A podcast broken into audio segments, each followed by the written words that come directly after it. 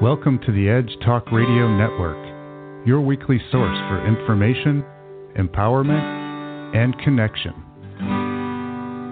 The Edge magazine and its advertisers bring you inspired interviews and conversation on learning and healing, on our sacred journey, and on topics that expand beyond time and space. Now, welcome today's host.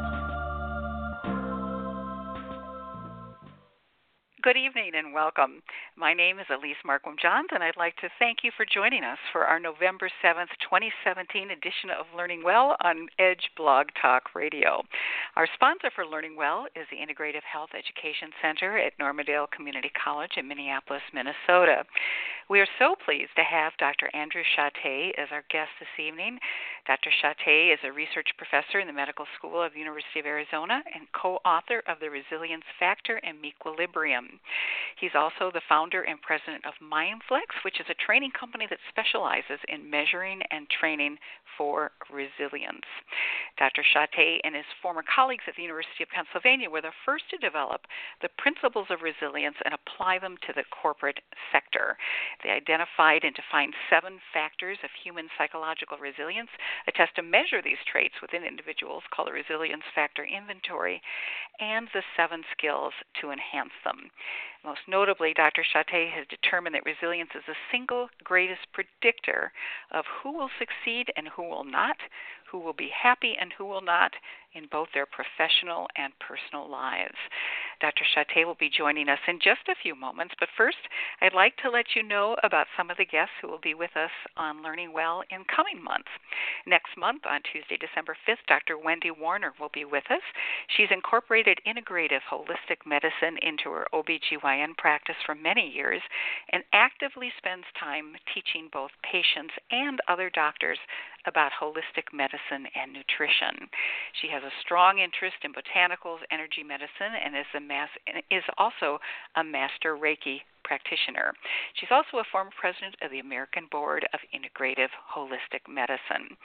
And our guest on Tuesday, January 2nd, will be Dr. Kate Rhéaume-Bleue. Dr. Rhéaume-Bleue has authored a book titled Vitamin K2 and the Calcium Paradox How a Little Known Vitamin Could Save Your Life. She contends that without the addition of vitamin K2, the body cannot direct calcium to the bones where it's needed. The book demystifies this obscure supernutrient, which is a fat soluble vitamin that humans once thrived on and which has been ignored by scientists for almost 70 years.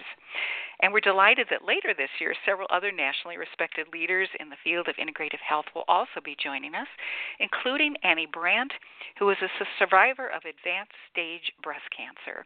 After being diagnosed with breast cancer and metastases to the lymph, brain, and lungs, she was told to get her affairs in order and given three to five months to live. She refused surgery, high dose chemotherapy, or radiation and created her own healing platform. She founded the Best Answer for Cancer Foundation in 2006 and authored the book The Healing Platform to help other cancer patients discover their own best answer for cancer. She's co authored two other books The Kinder, Gentler Cancer Treatment and Celebrating 365 Days of Gratitude. Also joining us in April 2018 will be Dr. Gail Saltz. Dr. Saltz is a clinical associate professor of psychiatry, a columnist, best-selling author, television commentator, and one of the nation's foremost experts on health issues pertaining to women's emotional well-being and relationships. And I don't want to forget to mention that in May Dr. Donald Abrams will be our guest. Dr. Abrams is a cancer integrative medicine specialist at the University of California Osher Center for Integrative Medicine at Mount Zion. He provides integrative medicine consultations for cancer patients and has completed research in complementary and alternative therapies, including mind body treatments, botanical therapies, medical use of marijuana, and traditional Chinese medicine herbal therapies. He's also chief of hematology and Oncology at San Francisco General Hospital. And I want to mention that we've actually pre recorded that conversation with Dr. Abrams, and I can say that it was one of the most fascinating conversations I think I've ever experienced. So we do hope you'll join us for that particular program. And if you'd like to listen to some of our previous Learning Well programs, you can do so at your convenience since all of our programs are archived. Simply Google Edge Blog Talk Radio Learning Well Archives. And some of our previous guests on Learning Well, whose programs you can access, include Dr. James Gordon, a Harvard educated psychiatrist and world renowned expert in using mind body medicine to heal depression, anxiety, as well as psychological trauma, and Dr. Norman Shealy, who's been at the forefront of integrative health for more than three decades, has written 29 books, and is a true innovator in the field of health and wellness. Dr. Shealy also provided some fascinating insights into how we can live healthier and longer. And it's really our hope that tonight's program and all of our Learning Well programs will provide valuable, helpful, and also practical information about a wide variety of integrated and holistic health and wellness options through our interviews with leaders in this field. And as I mentioned earlier, Learning Well is sponsored by the Integrative Health Education Center at Normandale Community College in Minneapolis, Minnesota. And if you're interested in learning about traditional or integrative and holistic health, the center offers literally hundreds of classes for individuals and businesses, including classes in such areas as homeopathy, aromatherapy, energy medicine, and healing touch. And if you would like more information on specific classes, please feel free to call the Continuing Education Department at Normandale at 952 358 8343, to email Normandale at ncal at normandale.edu, or simply visit their website at normandale.edu forward slash CE. And now, without further ado, I'd like to introduce this evening's guest, Dr. Andrew Shatté. Dr. Shatté is founder and president of MindFlex, which is a training company that specializes in measuring and training for resilience. He's in high demand as a speaker and has delivered over 1,000 keynote speeches and addresses to large corporate audiences over the last decade. He's on the faculty of the Institute for Management Studies, where he speaks to large and diverse corporate audiences several times each year, and he's a fellow with the Brookings Institution, where he trains high level executives from the Department of Defense Defense, Homeland Security, the IRS, NASA, the CIA, and all branches of the military. In addition, he's on the faculty of One Day University, presenting on resilience, and is one of their most popular professors. He's also the chief science officer with Mequilibrium, an online stress management company, and was a highly decorated teacher from the University of Pennsylvania's Department of Psychology. As a matter of fact, in 2003 was voted the best professor by students in the School of Arts and Sciences, and in 2006 received the Dean's Award for Distinguished Teaching. A PhD psychologist, Dr. Shatté received his training at the University of Pennsylvania, where he and his colleagues were the first to develop the principles of resilience and apply them to the corporate sector. Most notably, as I mentioned earlier, Dr. Shatté has determined that resilience is the single greatest predictor of who will succeed and who will not, and who will be happy and who will not in both their professional and personal lives. He's devoted his 25 year career to understanding the psychological aspects of motivation and resilience and to developing programs to op- optimize human performance in various areas such as the workplace, health, academics, as well as sports. He is currently a research professor in the medical school of the University of Arizona and co author of The Resilience Factor, and also co authored Mequilibrium, which, for those of you who listen to Learning Well regularly, you may recognize the title of that book because Dr. Adam Perlman, who's also a co author of that book, has been with us several times in the past. Dr. Shatté, welcome. So, so delighted that you could be with us this evening. Thank you. Elise, thank you so much. The pleasure is all mine. Well, first, I'd like to ask you what triggered your interest in exploring this whole subject of resilience. You know, we'd have to go back in a time machine um, to 1984, and I had just graduated from college, my undergraduate degree. probably noticing an accent. I was born and raised in Australia, and I started out studying law, which is an undergraduate degree in Australia, but apparently that was too lucrative for me, and I shifted to a degree in political science, which was apparently too practical for me. And I ended up graduating with a degree in philosophy, and I, I just love the marketability of that degree to settle into the minds of your listeners. Um, in fact, at my graduation party, all my friends and family were gathered, and my dad made it the customary speech and said, "Son, I, I just cannot believe that after so much time and money, you're actually less useful now than you were four years ago." It's a very touching speech.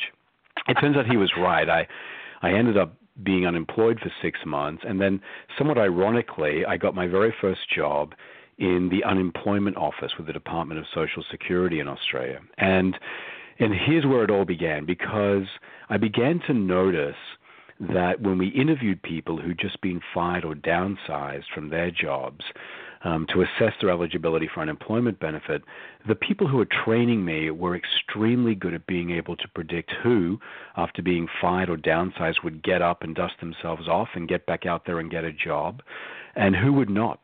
And it wasn't always readily apparent. They could tell just by listening to these people who was going to be resilient and who was not. And this was fascinating for me. As it turns out, what they were doing was eavesdropping. They were listening into what these people were thinking uh, and using that to predict how long they were going to stay down or whether they were going to get up. And that was really what sparked my interest in this concept of resilience, watching some people who had enormous promise, great potential, who should have been back in a job very quickly, crumble and fall, where others who just seem to be bombarded by adversity remain strong. And so the last 25 years has been really drilling into what makes the difference between person A and person B. Oh, it's fascinating. You know, eh, eh, as you were talking, I couldn't help think about some friends of ours who lost their daughter when she was 15 through an automobile accident. And talking to them, I've heard them talk about the fact that they went through grief counseling, but so many parents end up divorcing after an event like that. And so there's a, I guess there's a certain resiliency to relationships as well. But I'm you know, it, I, I'm so fascinated by this whole concept of how do you know which are these people? How do you tell? And how how would you define resilience? And and what factors actually make up resilience? Yeah, you know that's a great question. When we first started realizing that we were in the resilience business, and th- this was when we were actually involved, and we can fast forward now probably another eight years or so, and we're now involved in trying to create programs that will prevent depression in kids at, who are at risk for depression. And we're doing this because um, it had been revealed in 1984 that there was an epidemic of depression. And, and we were very intrigued and, and really wanted to contribute here and see if we could develop a program that would help kids um, stave off that inevitable first bout of depression. And what we began to realize was that we were doing something broader than that with our program. We weren't just preventing depression, we were building resilience. So we went to the field and we said, well, we think we're in the resilience business, but what is that? The field at the time really didn't have great answers. They would say to us, well, you know, it's it's steering through adversity or bouncing back from trauma, as you described with your friend and that horrible incident with their 15-year-old or it's you know overcoming obstacles. And and we nodded gratefully but what we were really thinking was you know that's not what resilience is. That's what resilient people do. And so we really embarked on uh, a journey of can we titrate out the basic ingredients of resilience? And there are many but we again and again have come to believe that there are seven that are absolutely primary Okay. Well, you know what the next question is going to be. Could you share those with us? I absolutely would love to. The, the, first, and probably the first among equals, is our ability to regulate our emotions, particularly when we're going through an adversity. So, the ability to stay calm. And what we know is that we develop thinking styles, each and every one of us, that really get in the way of that. So the key there, um, just like these folk in the unemployment office all those years ago, is to understand how people think in the adversity and to understand how some subset of those thinking styles can really get in the way of their ability to stay calm. And then factor number two is the ability to stay focused, behaviorally focused. So keep your behavior on track when you're in the midst of an adversity. Number three is just the sheer brute ability to problem solve. And we know that there are thinking styles that get in the way of that as well. And then if we're good problem solvers in the world, we should have a good sense of mastery uh, and self efficacy. Self efficacy is, is factor number four, and that is that that sense that we're going to be able to take care of almost anything that comes our way. And we know that there are certain big belief systems that we call icebergs, and we can talk more about that later if you wish, that really get, can get in the way of people developing that sense of self efficacy. And from that should flow optimism, a reality based optimism. And this is factor number five. It really is that ability to be as positive as one can, but stay in touch with the reality of your circumstances.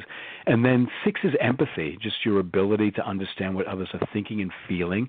And we know that this operates by helping people build a social support network that can buoy them when times are tough. And then finally, um, this, the seventh factor is reaching out. When we often think about resilience, we think about how we deal with bad stuff, but resilient people do more than that. They also optimize the good. They seek out challenges. They're constantly pushing the envelope on the positive side of their life. So, this idea of reaching out, the willingness and opportunity to take on challenges, is the seventh ingredient. All are really important. Um, and you know we never see anyone who's who's fully equipped in all. You know, I hmm. think when I first encountered that term resilience and started doing some reading about that, the person who sprang into my mind was Kirby Puckett. I don't know if you're familiar with him, a baseball player for the Minnesota Twins for many years, because I knew a little bit about his background coming from the inner city of Chicago in really difficult, difficult circumstances. And here he was making it in the big leagues, um, being a, a clubhouse leader, and it just I always thought, now, how did he do that? Coming from the environment that he came from, are some people just simply born with more resilience? Is it genetic? And I guess most importantly, I'm assuming from what you said, most of us can develop more resilience, correct? Yeah, that's absolutely so. And you know, the genetic contributions here are relatively modest. Um, you know, that we do know that kids tend to be, human beings tend to be hardy, and we tend to be resilient um, at birth. We we really have that internal tendency, uh, and that makes sense. You know, we wouldn't have survived as a species if we didn't have that in spades. Um, but some people do get surrounded by life circumstances. There was a fabulous, very early study done by two great sociologists, um, Werner and Smith. And one of the studies they did was to study kids who were born into poverty, into, into areas of great domestic violence, physical abuse, their parents um, were often struggling themselves with very severe clinical disorders like clinical depression, even psychotic disorders, schizophrenia. They were really, well, no matter which way you looked at it, these kids were behind the eight ball. And the incredible thing that Werner and Smith found was that the majority of these kids went on to do just fine. And they, they described this as magic, but very ordinary because it was so common among these kids. They came up with this idea of ordinary magic. what we came to realize was that we are really primed to be resilient. Um, even though there, there may be many factors countering that resilience as we grow up, um, if we just have one or two in place, one supporting relationship with an uncle or a teacher, uh, that can be enough um, for that natural resilience to emerge. So we do know a lot about you know how people survive these really tough circumstances. Parts of it modestly genetically, and anyone who is a parent will realize this. You know, you, you, you as soon as your child is born, you get a sense of their personality, and then you're always struck by how constant this personality um, has been. And I think really in the areas of whether the child is inherently positive or not, um, and whether they are impulse controlled or not, whether they can control their impulses or not. These two things, I think, are modestly genetically contributed, but the rest is really social learning. And what can be learned can be unlearned or learned better. So definitely anyone can learn the techniques of resilience. Well, and, and I guess that really um, gets me thinking about something we were talking about right before we went on the air, was, uh, you know, both of us being parents, and I'm sure many of the people listening to us being parents, how do we develop that resilience in children? I would love to hear your thoughts on that, and I'm sure there are a few parents out there who would love. Although I think it's too late for me, but I would love to hear your thoughts. Well, you know, I have an 11 uh, and a half year old and a, almost a six year old. So this is very much in my wheelhouse right now. This is pretty much my life. And I'm always looking at their behaviors through the filter of these seven ingredients and trying to see whether they're showing vulnerabilities or strengths on, on these seven basic factors that make up resilience. You know, as we'll see as our conversation unfolds, Elise, I think probably how people think is the most important determinant of how resilient they're going to be. So for me, listening to how they verbalize their thinking, uh, the kinds of things they give vent to. Um, for example, I have a son who tends to be more on the frustration and anger side of things. That gets in the way of his emotion regulation and his impulse control, gets in the way of his problem solving. He's often now working against his goals rather than towards them. And I know uh, from the work that I've done that anger is a, is a emotion that comes up when we have thoughts about violation of rights. I also know that I learned in my family of origin to scan for violations. So this is not a one-off. It's a habit that I developed, learned in my family, and now I've had the great privilege of handing that learning down to my son.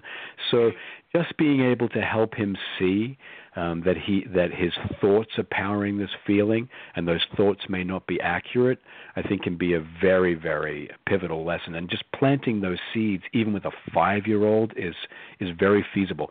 Just the other day, um, he became very angry with his sister in, in a very classic kind of um, scenario that I think many of your listeners will relate to. Uh, he came up to his sister, as I said, she's 11, he's five, and said, "Sissy, would you read this book to me?" And then she did what an 11-year-old would do, which is look him straight in the eyes and nod her head in the beginning, and then shake her head and said, "Absolutely not," and walked away flipping her hair. And this this enraged him. And I could actually, out of the corner of my eyes, see that he balled up his fist and he was running down the hallway.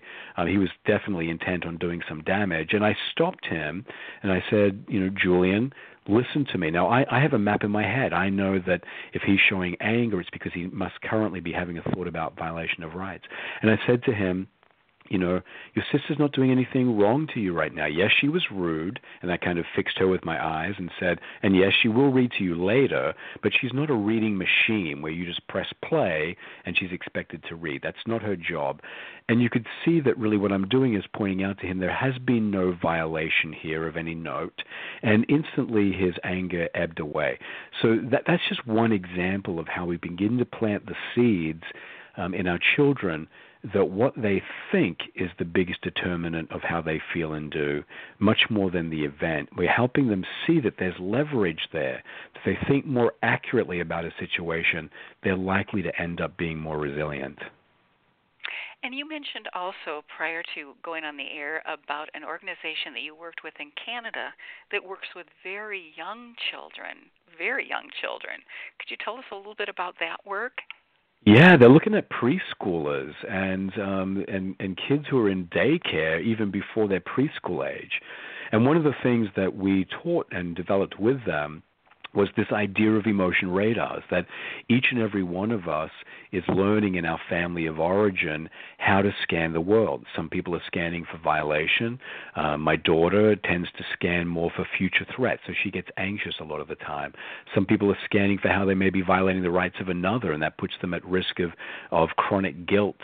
Some are, scanning for how they may lose standing in front of others, and embarrassment is their, their big button push. So um, the, the way that we, we worked this with the, the group in Canada was they would get these preschoolers, little toddlers, basically to build a tower of blocks. Inevitably, at some point, this tower of blocks is going to is going to tumble, and then they would observe what emotion the kids showed. Some kids showed frustration, others, which means that they were focusing in on the fact that they didn't have the resources to build this. Others got angry because they saw this as unfair, somehow a violation of, of rights. Other kids got anxious because they thought the teacher might be mad at them for what they've done. So they're looking at the future threat aspects. A lot of the kids got embarrassed because they're focusing on how they may lose standing because their their tower fell and other kids did not. you know, some experience sadness because of the loss of their tower. Sadness is something that comes about through beliefs about loss. And then once the teacher was able to identify what emotion that child seemed to be developing as their pet emotion, and with this map of what thought, what leads to what emotion, they could begin to plant the seed that that, emo- that, that thought may not be accurate. And they had uh, incredible results. They were also able to train parents to do this and work with their kids. Um, and they got fabulous results on emotion regulation, impulse control, basic problem solving, all the things that we'd want to see developed in our kids. Is there, as you talk about that, I think, oh my gosh, I hope there's a website somewhere as a resource or a book or something that parents can go to to learn more about this. What would you recommend? I would say Google Reaching In, Reaching Out. This is the the Toronto-based Canadian company, and they're doing an enormous amount around preschool age. Um, I think we have a lot um, as an organization to offer um, once you get into the school age. So once you're talking about eight year olds and up, that really is sort of our forte. Okay. You know, as you were talking, I was also thinking about all the interesting studies that have been done on impulse control with kids or delayed gratification. D- does that play into resilience as well, or or not? Yeah, it really does. You know, Angela Duckworth is one person who's done fabulous research in this area, uh, and she's coined the term, at least uh, for its psychological application, of grit. And I think most people are now becoming aware of this concept of grit, that ability to delay gratif- gratification. Um, you know, we're very fortunate that Angela came out of the same lab, did her PhD in the same lab that I did, and she's taken this concept, I think, of impulse control and grit kind of lines up with that and developed it in, in an ingenious way and, and being able to generate very, very concrete skills to help kids do this. I work with my kids in this way too. I believe that impulse control, grit, um, the ability to delay gratification is absolutely essential. Walter Mischel, a famous psychologist, established this in the marshmallow study that many of your listeners will be familiar with back in the 1970s at Stanford. And just to refresh their memories, the researchers there took out a, a marshmallow out of a bag, placed it in the, in, in, before an eight-year-old kid, and said, "This is your marshmallow. If you want to eat it, that's fine. I'm going to leave the room, run a couple of errands. I'll be back in a few minutes. If the marshmallow is still here, I'll give you a second one. It's obviously a test of impulse control, that ability to delay gratification. They leave the room and they film, and this film is priceless. You can YouTube this. But these kids want this marshmallow so badly, but they want the second one too. They're doing everything they can to control their impulse to eat it. You know, they're reaching out for it, grabbing their hand with their other hand and pulling it away, blinding their eyes so they're not uh, attracted to it. A lot of the kids are poking at it. You know, one kid, this is is priceless. He looks around the room, no one's looking. He picks it up, licks it, puts it back down. All the researchers did was just note who ate the marshmallow, who did not. It's a longitudinal study. They tracked these kids 10 years later. And on GPA, on SAT scores, they're now seniors in high school, and on parent, teacher, and peer ratings of, of their behaviors, on all five of those measures, the kids who could control their impulse at 8 are doing better at 18. So this is a big one, and the, the GRIT research has taken this and run with it. And just on an individual level, um, with my kids, I, I will do this a lot. Um, I will. My my daughter will be doing her math homework, and then she'll say, "I, I really need a break, Daddy." And I'll say, "You know what? I'll tell you what. You can take a break now um, for five minutes." But if you wait another 10 minutes, you can break, take a break for 10, and I'll I'll engage in any game that you want to play with you. And I'm just planting that seed that you know when you think you're done, you probably have another 10 minutes in you before you need that rest. I think these are critical lessons, and not just for kids. You know, we need to apply these lessons in our own lives as well. Yeah, I I'm also curious about the whole concept of optimism and how it relates to resilience and and self efficacy and hardiness. Those are three terms that you hear a lot, and just wondering where they fit in as well.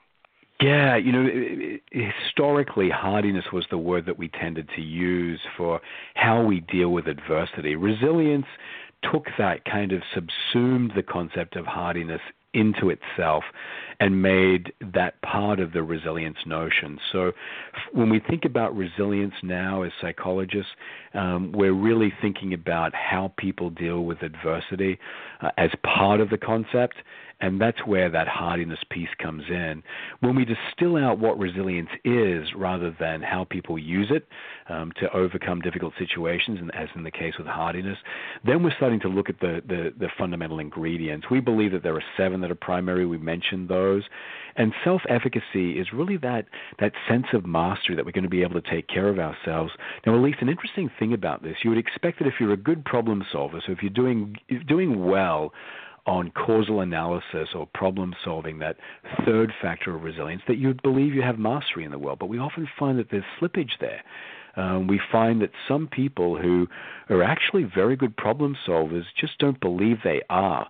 And what we see here is that what's intervening are very big iceberg beliefs um, and these iceberg beliefs, we call them that because only the tip is really in our conscious awareness. Most of this belief system, large scale belief about the world and how we are in the world, is beneath the level of the water in our unconscious mind. And they probably have self defeating, um, self esteem sapping iceberg beliefs. I'm not adequate, I'm not good enough, I'm destined to fail. That that mean that even when they're doing well in the world, their self esteem doesn't get informed by their good feats. So we, we're able to bring those icebergs out and then boost self efficacy. Optimism is a fascinating one. Um, you know, literally 40 years of research has shown optimists don't do well. Uh, this is federally funded research primarily, so this is our tax dollars at work. I mean, of course, we should have known that pessimists don't do well. Um, but our research began to really track some of the liabilities that come along with over optimism. So, in one study, for example, we looked at um, cumulative GPA in college and we looked at the the individual's level of optimism. What we found was that those who were very pessimistic weren't doing well, and in terms of their GPA, and that makes sense. And that the more optimistic people were, the better their GPAs tended to be. But interestingly, we we we reached this inflection point and optimism beyond which GPA actually began to fall. So we, we began to see that over optimism was a liability. And we've, we've been able to look at that same kind of trajectory across a number of different life domains like productivity and performance at work, the quality of our relationships, and so on and so on. So optimism is important, but realistic optimism is the key. Mm, that's interesting. Um, can you share some examples? You did had some wonderful examples with your kids. Can you share some examples with our listeners of how how uh, a resilient adult might respond to major setbacks or challenges? Yeah, th- there are several keys. The first is to really try to stay calm and focused, and that can be very, very difficult. Um, we know that there are these powerful emotion radars that get in the way. So knowing what your emotion radar is and your push point can help you stay calm. So for me, I know that when I'm getting angry, I probably should mistrust that anger. It's probably based on a mistaken belief about someone violating my rights. And if I actually get that belief out, and we can talk in a moment about how we do that, uh, I'll probably see it's not the violation I thought it was. We also know that there are seven big thinking traps that get in the way, and we can talk about those in a bit as well. But the, there are seven big thinking traps that people tend to fall into, and they rob us of focus and impulse control. So understanding which of these seven you're most vulnerable to and when, you can prepare yourself yourself so that you stay focused um, when you absolutely need to be. Problem solving, again, is key. So you want to be able to get to the root cause of the problem. You want to see all the causes of your problem. And you want to, in effect, do the serenity prayer. You want to be able to find those pieces of the problem that you can control and channel your resources towards those and try to come to serenity with those, th- those parts of the problem that you cannot solve. Unfortunately, a lot of us spend a lot of time agonizing over the pieces of the puzzle that we cannot control and funnel few resources to those pieces that we can. There's a very powerful thinking style called explanatory style that causes us to do this.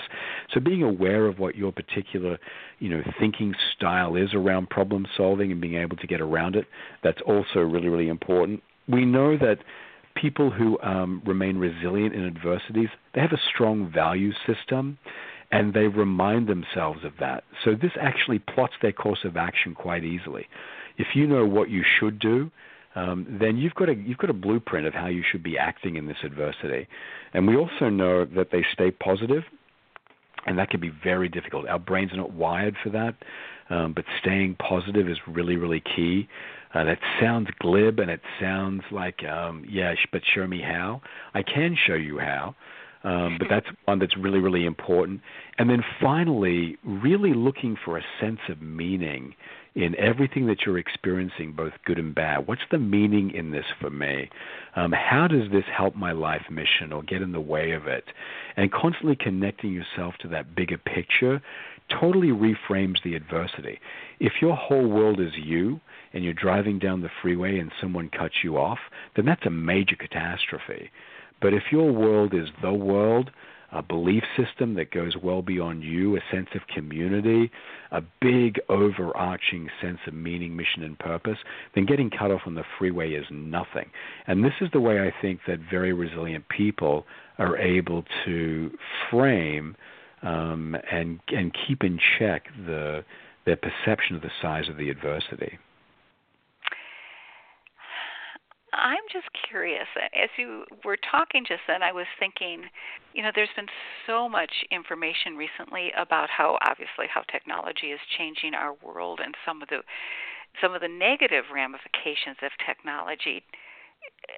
Do you do you see any negative ramifications of technology with how much we're so involved with with computers and phones and iPads, et cetera, in terms of how this can impact our resilience?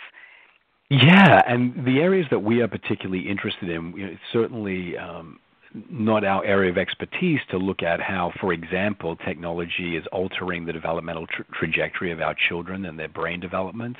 Um, there's been lots of work on this, and it's important work for anyone to read. In addition, I think it's amping up the needle on stress. Um, my dad um, would take four weeks vacation from work, and he was gone. I mean, there was no way for work to contact him um, when we were on holiday, when we were on vacation, that was it. So he had four weeks of uninterrupted great time. We're too nervous to do that now. For one, we can't. We're carrying our devices with us at all times. Secondly, we won't take four weeks because we figure that during that time, someone will realize we're not necessary and we'll get downsized. So you know that there's, there's an omnipresent fear of all of this kind of thing. Um, yeah. You know, we should take we should take um, technology vacations. That's certainly true. But the area that we have looked at uh, most closely is how um, technology affects our perceptions of ourselves relative to others. There was a fabulous study done not by us, but by a, a, group of researchers, I believe out of Denmark, who did the Facebook study. And not to demonize Facebook, there's a lot that's really great about that. Um, but because it's so big and so well known, it's often very well researched too. And what they found was that when they assigned people, and I mean randomly assigned people to spend different amounts of time on Facebook, the more time they were assigned, the more depressed they got at the end of the study. And when the researchers dug into why, it was because we're constantly evaluating ourselves against others, and no one posts anything bad on Facebook.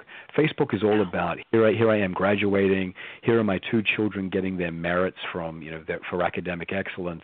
Here is my son bringing home his, you know, athletics trophy. No one posts, you know, my son really sucks at math, thought I'd share.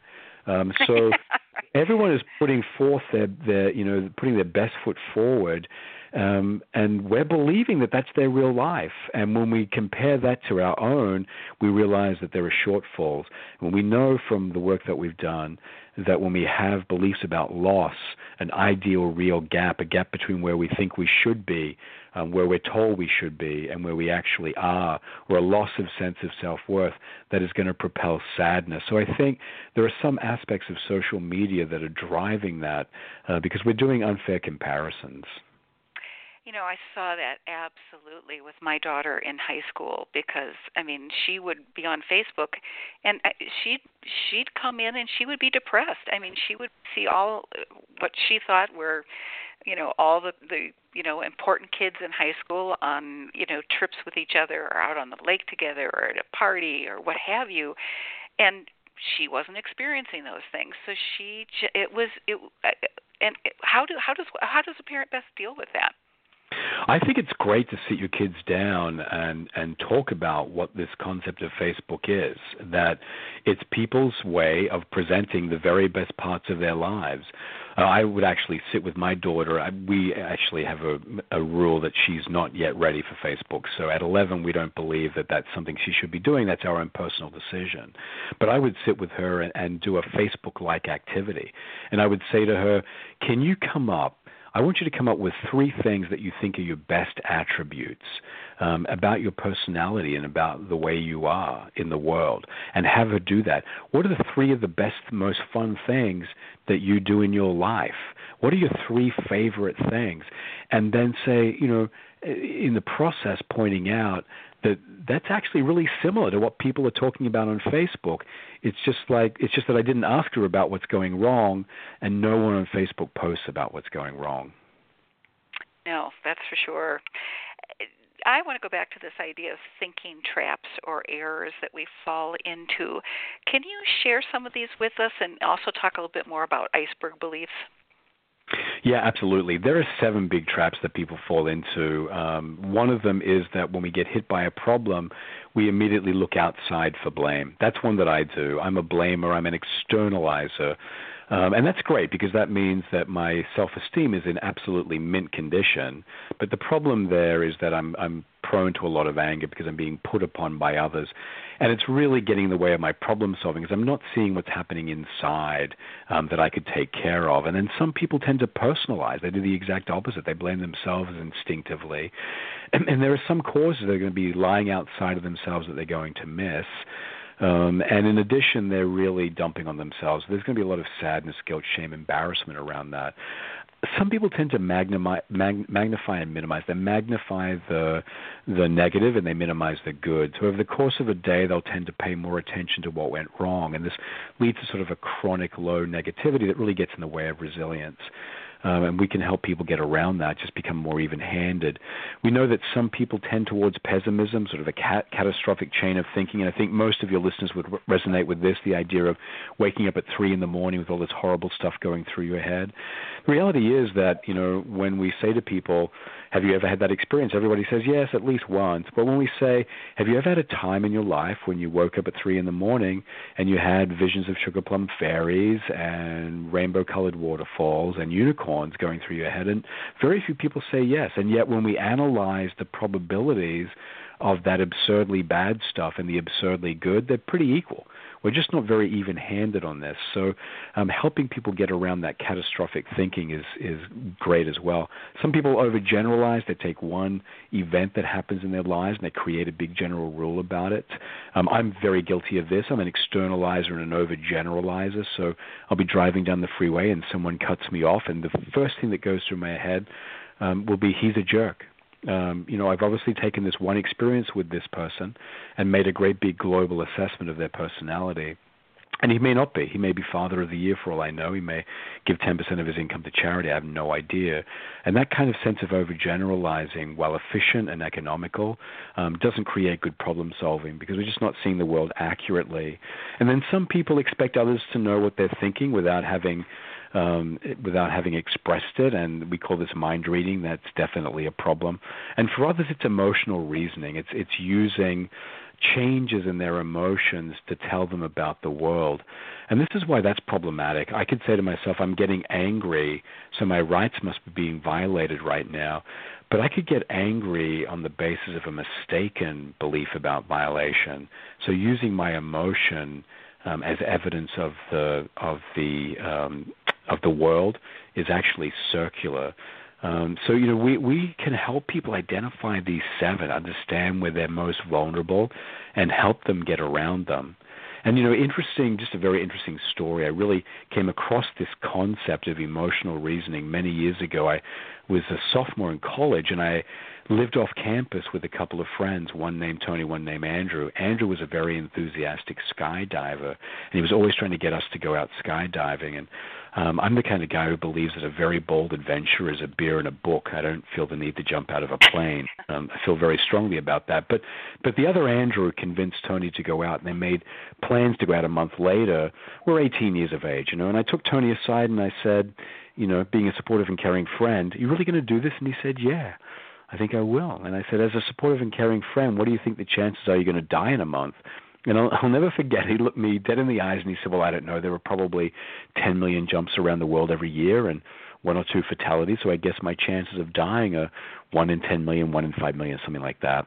And it really stuck with me um, because it was so logical and rational. And a month ticked by, and now it's the night before they're going to go out skydiving, and they're talking about it. And I took Tony aside and I said, "Really, you're going to do this?" And he said, "Yeah." And I said, "Well, you know, as a supportive and caring friend, what do you think the chances are you're going to die tomorrow?"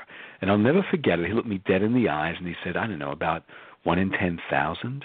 One in ten thousand. A month earlier, it was one in ten million. Had skydiving really become so much more dangerous? I don't think so. But I think what happened was that anxiety is a feeling that comes up when we have beliefs about future threat. And as this escapade became less future and more tomorrow, his anxiety went up.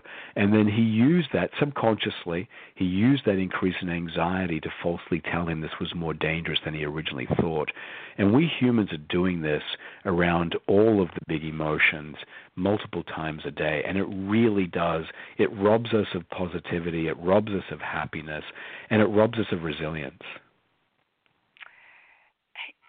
I I'm stuck on something that I think I heard you say earlier, and I may I may have misunderstood.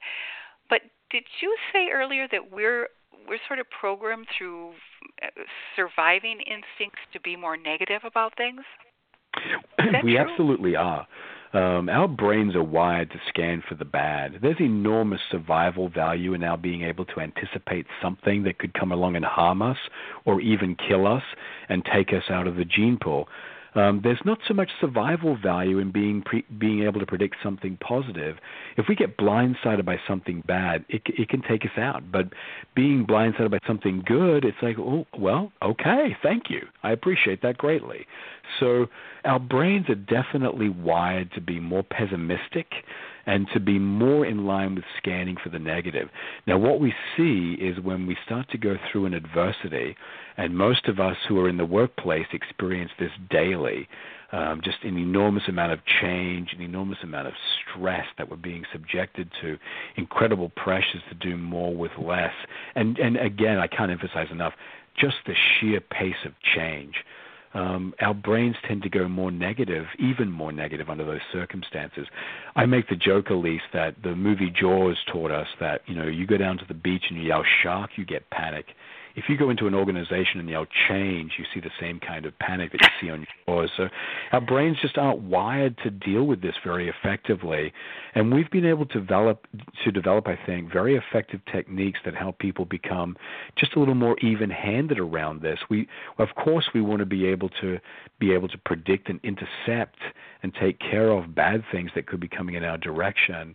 Um, but life is much more than that. It, it's also about the positive, and we need to be embracing that as fully as we embrace the negative, and we don't.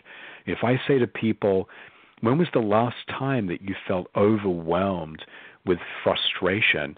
A lot of people look at me and say, well, what time is it now? But if I said to people, you know, if I said to people, when was the last time you felt overwhelmed by contentment? And contentment is the is the counterpoint to frustration. It's the positive counterpoint to the negative of frustration, people look at me bewildered as if that question doesn't even make sense.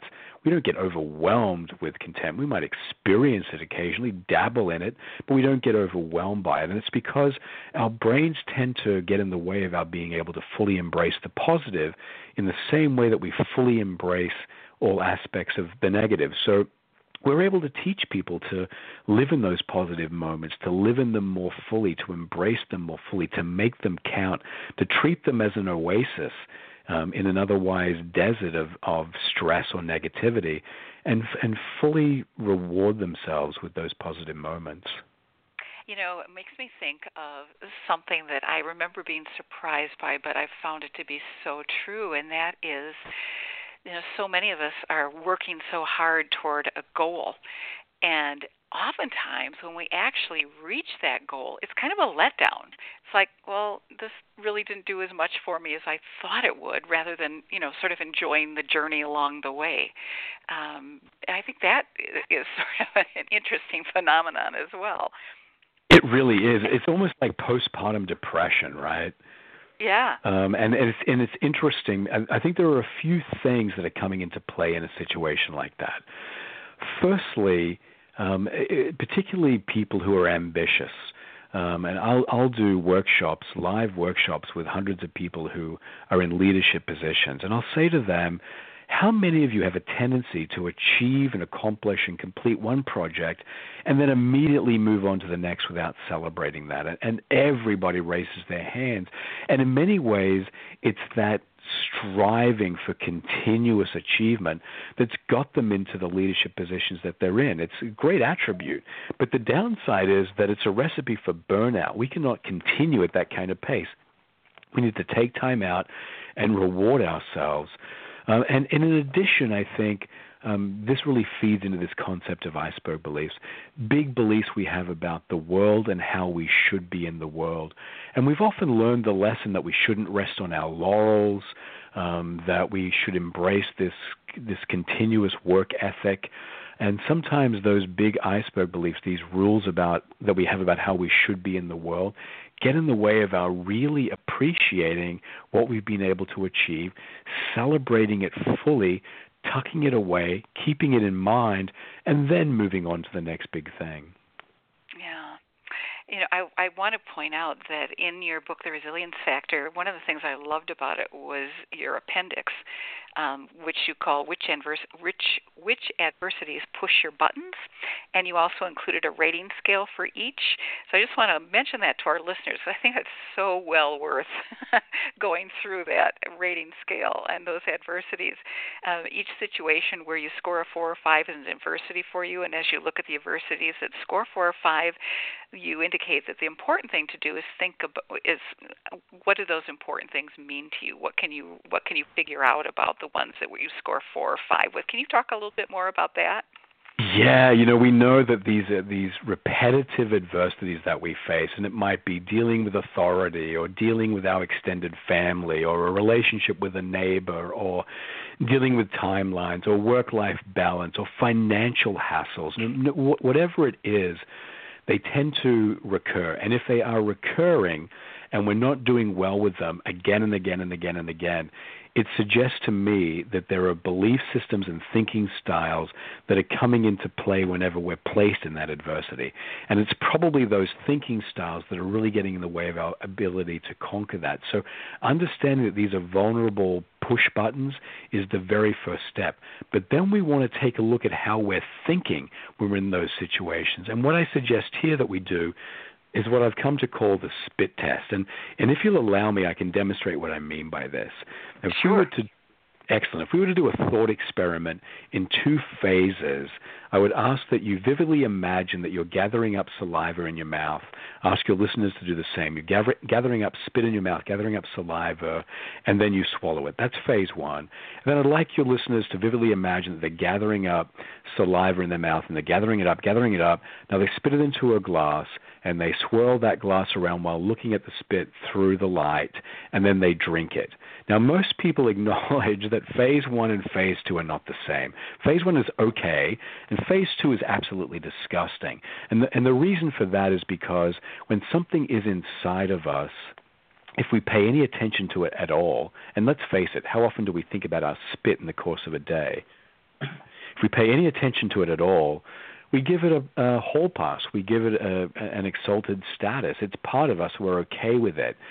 Once it's outside of us, we no longer want anything to do with it. And, and we can be more objective with it. The same is true of our thinking. When these thoughts are rattling around inside of our heads, if we pay any attention to them at all, we just blindly accept that they're true. But if we can do the spit test, if we can say to ourselves, what's going through my head right now? What am I thinking right now? And get that out, write it down. Then it, we tend to see it for what it really is. This came up for me as recently as about a month ago uh, or so ago. I'm an anger guy, Elise, as, as we've mentioned, and um, I came back in from outside the house. My wife was seated on the sofa working on her laptop, and I came in and I slammed the door. And my wife just turned around and looked at me and rolled her eyes and said, what now? She's so used to my being an angry guy. And I said, You're not going to believe this. You're not going to believe what our neighbor has done. And, you know, by the tone of my voice, she must have assumed that he'd kidnapped one or both of our kids. And, and she what, what has he done? What has he done? And I said, he's done it again. He's gone and parked his car in front of our house. And even as I'm saying it out loud, I realize this is not the big violation at a 10, justifying my anger at a 10 that I thought it was. I'm basically doing the spit test for myself and getting these thoughts out. And, and that can often, once we see them in the cold light of day, we're like, this is just not what I thought it was. And it's the same with my son that incident where he's balling up his fist and running after my my daughter because she's refusing to read to him in that moment i'm basically helping him do the spit test by saying to him knowing that his anger must be caused by a thought about violation of rights and ballparking that it, it's his belief that he's entitled to his sister reading and just saying look she's not a reading machine and you can't just play, press play and expect her to read. That's enough of a spit test for him to bring him down to calm. So we want to use that that that adversities checklist as a springboard to what am I repetitively thinking in those situations. I, now I'm leaping on to a different topic because I absolutely need to ask you this question. We have we're fast running out of time, which I can't believe it's gone so quickly. But uh, in one of your TED Talks, you referenced a study about federal employees being more resilient than people in other types of work, which I was absolutely dumbfounded by. Um, it, I think for most of us, it would seem to fly in the face of what most of us would believe, believe, considering the other factors that we usually associate with job satisfaction and how those probably aren't prevalent factors for a lot of federal employees. Can you tell us a little bit about why this is the case, and and also share the story about the uh, the man who drove a tractor who decided to become a NASA scientist?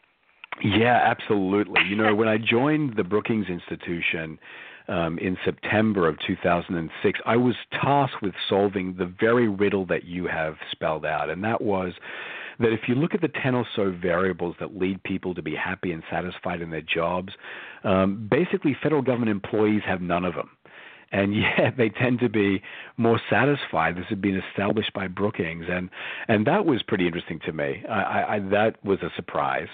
Um, and you know, my knee jerk is to say, well, how resilient are they? Let's let's look at that and see if that sheds any light. Uh, and my suspicion was um, based on any contact I'd had with the federal government, that they would tend to be less resilient, and they were not. They were significantly more resilient on each and every one of these seven factors that makes it up. And that that finding has been supported ever since. We do ongoing research into this, and we are now 11 years on, and that finding remains as robust today as it did 11 years ago. So I was tasked with solving this, and I couldn't until I had this very serendipitous um, dinner meeting with the gentleman that you referenced. And this guy uh, named Steve was born in Waukegan, Illinois, a very frosty part of of Illinois, and he told me that you know he graduated from high school and he had good grades and got scholarship offers to college, but he just didn't feel ready. So he got a job working on local farms, and it might have been repairing fences or plowing fields, whatever it might have been. He said, "You know how it is, Andrew. You think you're going to do something for a year." He said, five years later, I'm still sitting on this stupid tractor. And he said, one time I'm out there, it's the middle of winter, and it's minus 20 degrees Fahrenheit, which he described as brisk. And he said, you know, in that moment, I realized I didn't need to do this job anymore. And in that moment, he decided he wanted to become a rocket scientist, and now he's a deputy director at NASA. And I said to him, you know, why NASA? Could have made a lot more money in a private sector organization. And he said, you know, he interviewed at all those places, to, but to be honest, NASA had a very good reputation, and it was, and then he, you know, he he quipped that it was the only one of these organizations that said he wouldn't have to wear a tie to work. And I said, well, yeah, that's funny, but now you've got this deputy director status. You cash that in, go into the private sector, golden retirement. Your family will never want for anything. And he said, I'll never do it. I'll never leave NASA. And he said, and here's why: because every morning I wake up knowing that what I do contributes to the welfare of my country and the security of my nation. And it was then that I saw that his sense of contribution, his sense of meaning and mission, was a protective shield for him. It gave him great job satisfaction and it boosted his resilience. And then we went out and did the research around this, Elise, and we found that if you ask people why do you stay in your jobs, they'll give you one of three answers. They'll say, I'm just here for the pay and the benefits, or I like the work, I like my colleagues. Um, or so that's you know level one of sense of meaning, mission. Level two, or they'll say, I believe that what I do makes for a better world, makes for a better community, contributes to my organization. And for each step up in that level of connection, we see greater job satisfaction and we see greater resilience. So we've come to believe that having that sense of meaning, mission, and purpose in life is one of the greatest well springs of resilience, one of the most important things that we can endow in our children, one of the most important things that we can find for ourselves. What is your mission? What do you want to achieve? Where is the meaning in your life? How can you contribute meaningfully? You find that, and almost everything else will take care of itself. What a wonderful note to conclude our discussion on. Thank you so much, Dr. Shatté. This has been wonderful. So appreciate your time tonight. And uh, I highly recommend both Mequilibrium and the Resilience Factor to our listeners. Thank you. Thank you, Elise. It's been a wonderful time, and thank you to your listeners for joining in. And I want to, in, in, closing, thank not only Dr. Shatté, but also the Integrative Health Education Center at Normandale Community College for sponsoring our show, and hope you will tune in uh, next month, Tuesday, December 5th, for our conversation with Dr. Wendy Warner. Until then, we want to say good night and stay well. Thank you.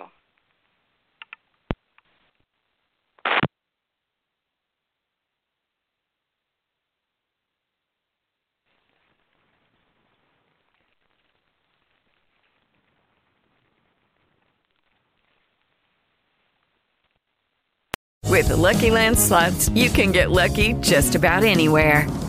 This is your captain speaking. Uh, we've got clear runway and the weather's fine, but we're just going to circle up here a while and uh, get lucky. No, no, nothing like that. It's just these cash prizes add up quick. So I suggest you sit back, keep your tray table upright, and start getting lucky. Play for free at LuckyLandSlots.com. Are you feeling lucky? No purchase necessary. Void where prohibited by law. 18 plus terms and conditions apply. See website for details.